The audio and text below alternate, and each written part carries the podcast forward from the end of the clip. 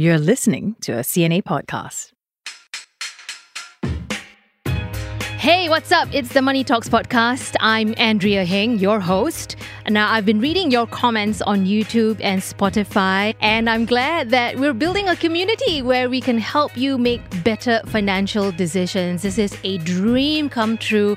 I love that so many people are into the Money Talks podcast. So, one person, Abby, left a note in the episode on understanding ETFs that it was very insightful and very clearly explained. Another person uh, whose name, sorry, I can't pronounce it, it's really quite long. I think it's a computer generated one everyone. Thanks for your comment anyway. You say that the same ETF episode was very informative for an elderly novice investor like me.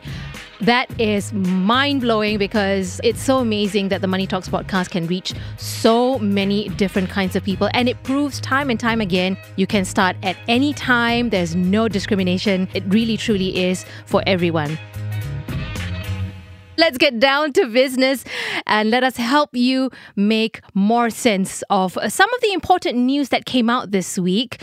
Of course, I need to bring in my friend and my producer, our guest on the Money Talks podcast uh, news segment, Tiffany Ang. I like that I'm the guest. it's good to have you. It's always nice to have you eh, on, yeah. on one of these. It's yeah, so I, nice to have a I conversation like, I like, with you. I like talking to you here, you know. Oh, yeah, so it's the I. highlight of my week, Aww. to be honest. Yeah. okay, All right, Andrea. so the first topic. Yes. Let's talk about that. I know you're traveling to Japan soon mm-hmm. on a mm-hmm. long awaited vacation. Much deserved. but, but, are there other places you want to visit as well? I do actually. Where? I am planning to do hopefully Spain in okay. the third quarter of the year. Okay. Why? What are you going to tell me? Okay, so do it fast. Okay. Because from 2026, air ticket prices will go up. Oh man, again? Yeah. Why? Because flights departing from Singapore will be required to use sustainable aviation fuel. So the cost will be passed on to your air tickets. Yeah. And I imagine because Spain would be a longer haul flight, yes. that's going to cost me a little bit more too. But how much more exactly mm. am I mm. talking about? Okay, so it would depend on a few factors distance traveled and okay. class of travel. Okay. So here are some estimates. So an economy class passenger on a direct flight from Singapore to Bangkok will pay an extra 3 Singapore dollars. Okay. Someone flying to London will fork out 16 Singapore dollars more. So I would say maybe to Spain you're looking at thereabouts about 16 ah, thereabouts. Oh, that's not so bad. Yeah, it's not so bad. I guess the plan is to not turn people off, especially when you're introducing something new. Yeah. You don't want to chase people away and travel's just picked up, right? Yeah, uh, especially after that, the pandemic. You want, you want to encourage people to go green as well. Exactly, exactly. Mm. And I think this is the very point of this move. I think it's a great one. But passengers in premium classes will pay higher levies, I suppose. Definitely. I was talking about economy class, right? Mm. So my advice is do all your long haul flights, like your trip to Spain. Right. And if you want to give yourself a business class treat, do that before 2026. Then after that, stay with regional flights until, as always, the initial shock wears off. Yeah. Then we're off flying as if nothing has happened. Okay, so this other one, Yeah. this other one is making me think of a trip to KL. Yes, because next on my watch list, bad news uh, for our friends across the causeway. The Malaysian ringgit has hit an all time low since the Asian financial crisis in 1998. Oh dear, yeah. If I remember correctly, that 98 fallout did cause the ringgit to slip to 4.8850 against the US dollar. Yeah, so now it's even lower mm. Than 26 years ago. That's crazy. Yeah, experts say that this is due to China's floundering economy, which is hurting Malaysia's exports.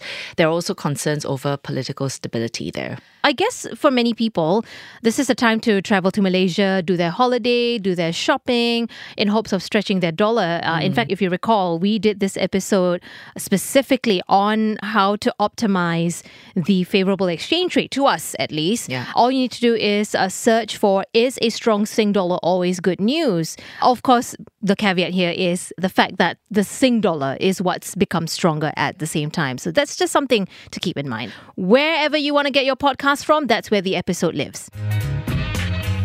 Hey everyone. So, in the last episode in our news segment, we gave you a quick rundown of all the budget announcements that you need to know. But one particular topic has been in every conversation for a week now. It's so hard for me to avoid, for anyone to avoid talking about this. It is the closing of the CPF special account and the changes to the retirement account. Now, you might say it only affects those age 55 years and above what? True. But here on Money Talks, we believe it's always good to look and plan ahead.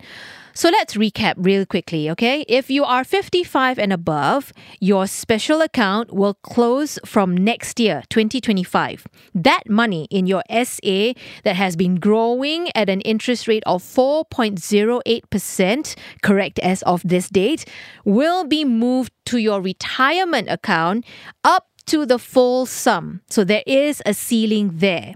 Now, what happens to the remaining savings from your special account? It will then be transferred to your ordinary account.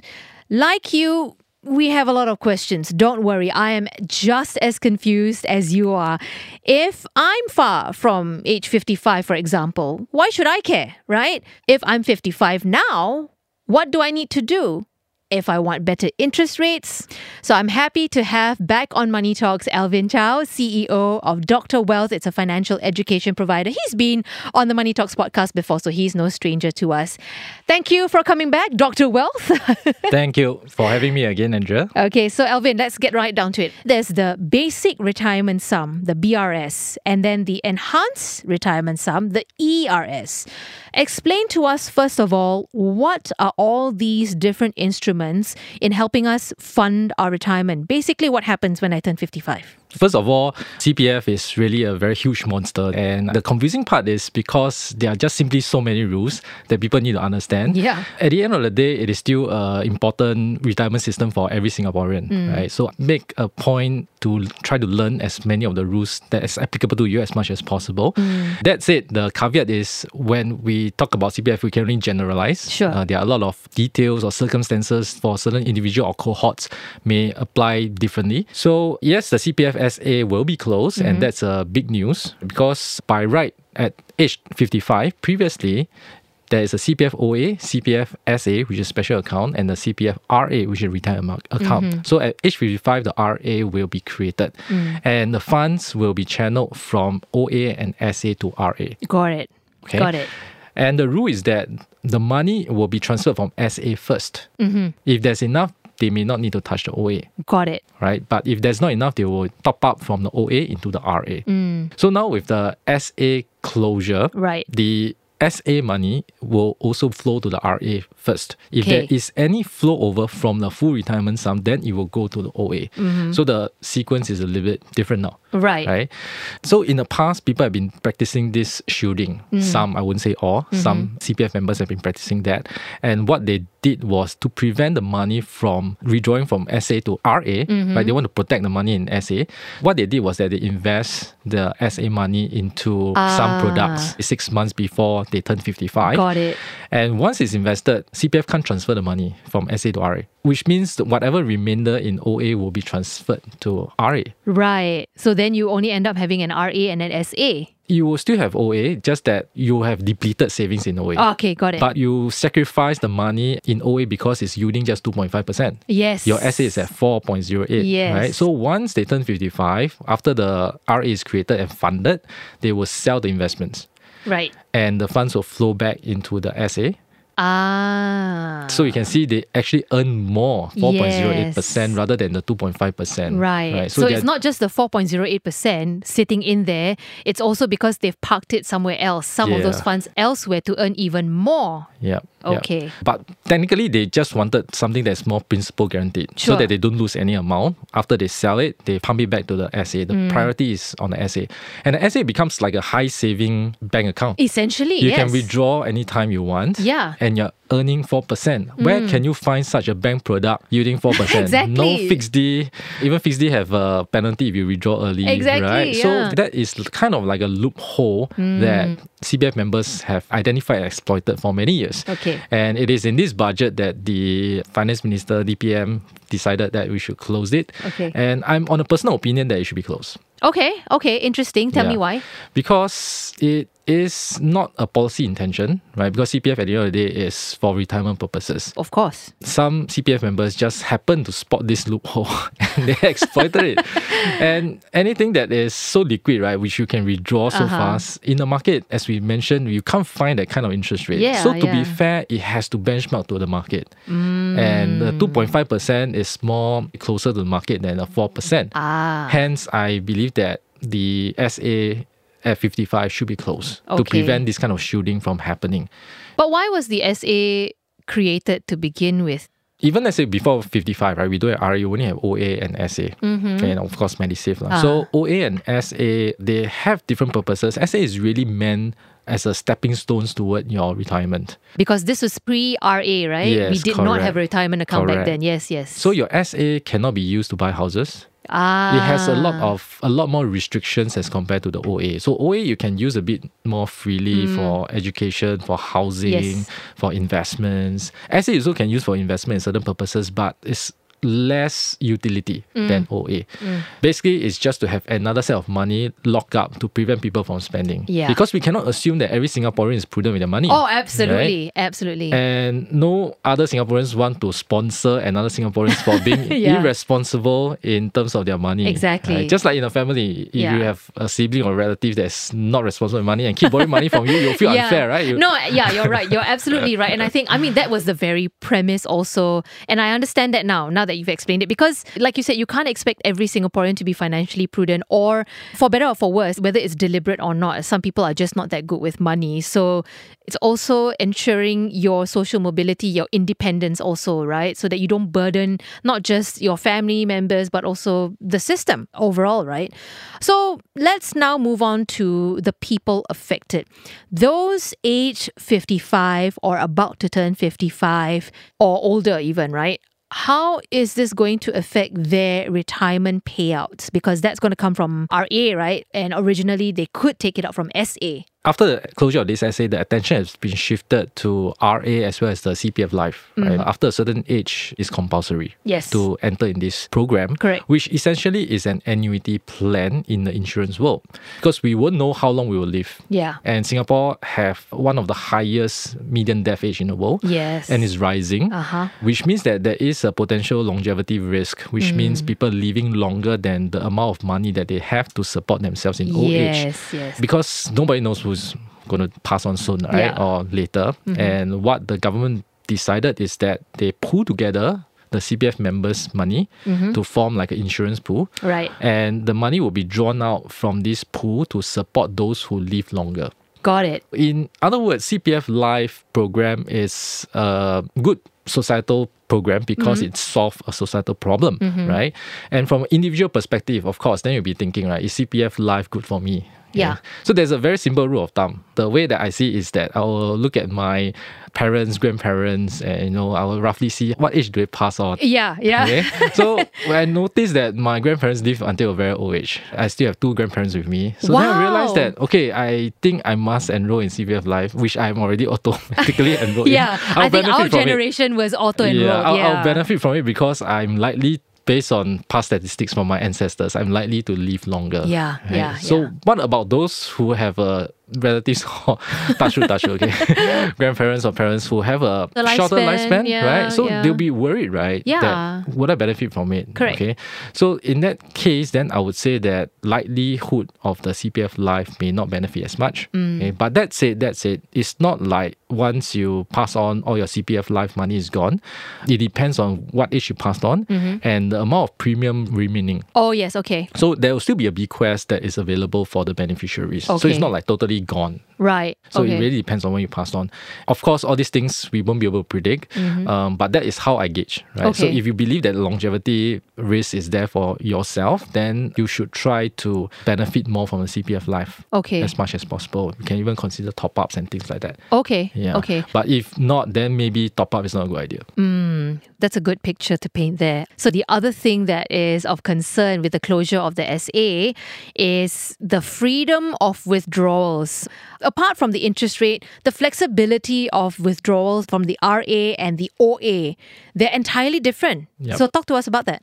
So for the RA, we're still referring to those people who are under the CPF life scheme, not the retirement sum scheme, right? So Yes. those amount of money that's locked in the RA, you can't really touch it. Yeah. Any top ups that you do, you cannot downgrade. That means you cannot move RA money into OA. Mm.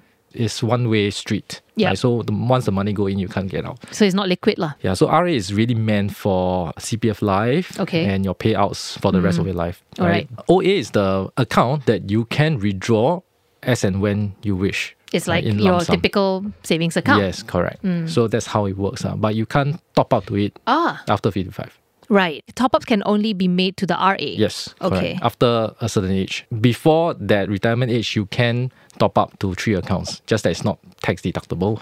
Uh, if you top up to SA, it can be tax deductible. So there are some rules like this.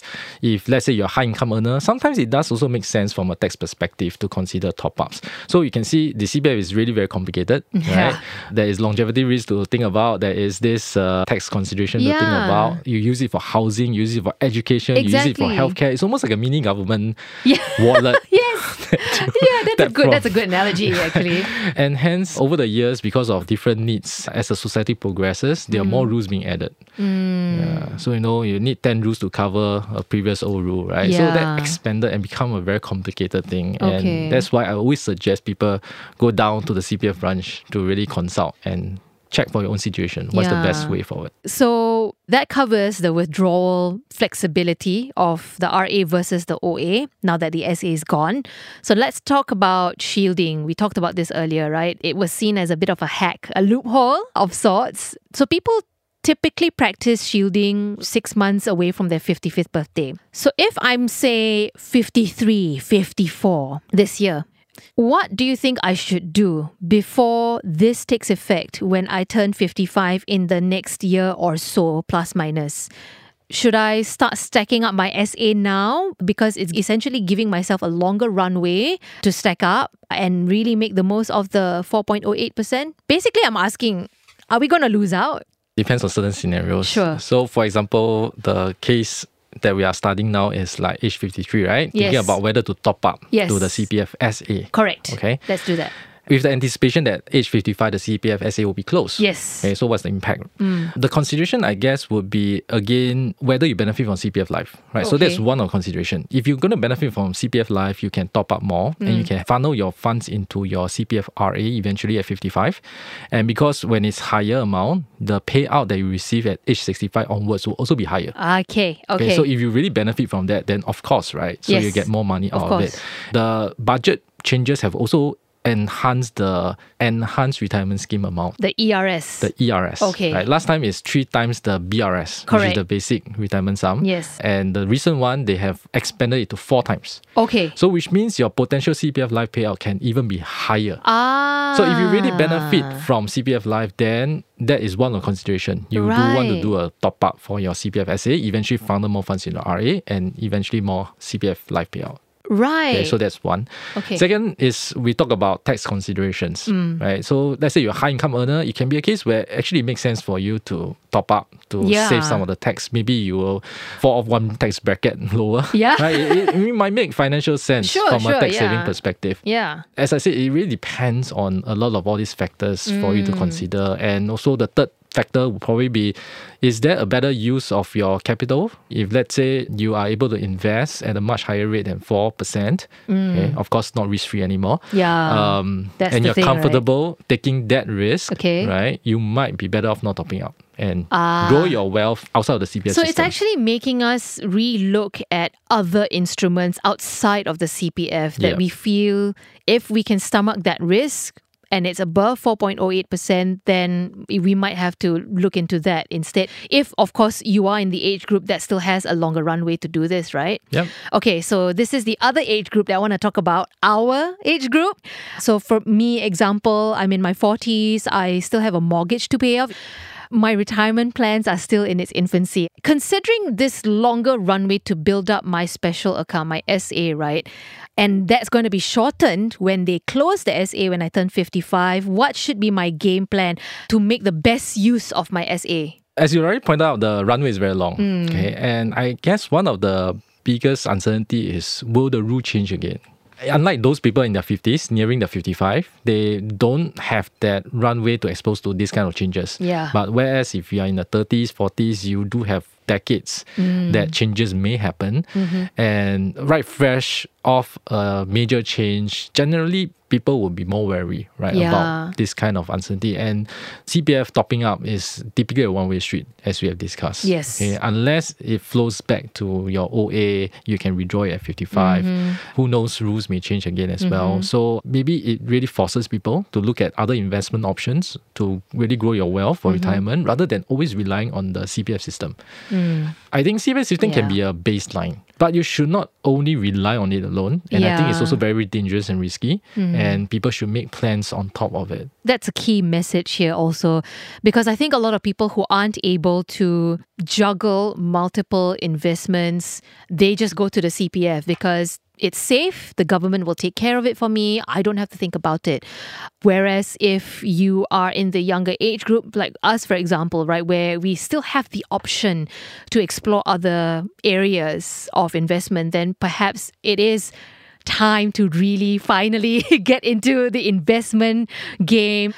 I'm going to ask a question that's potentially sensitive, but I think a very important one. Now that the SA is going to be closed at age 55, do you believe that this change will disincentivize us from investing in our CPF Mm, or using our CPF to invest rather? So I guess the context is more like would people still top up their Yeah, CPF yeah. considering that this SA is closed now? I would believe some people will be a bit more disheartened, can see some quite unhappy about it. But I think it's a very specific group of people and they have been taking advantage of the special account for the longest time, getting 4% and still have the freedom to withdraw anytime they want. Yeah. There's nothing available in the market currently. Mm. And now they're forced to choose an alternative. Yeah. Right. So the excess money will flow to OA from mm-hmm. 22.5 onwards.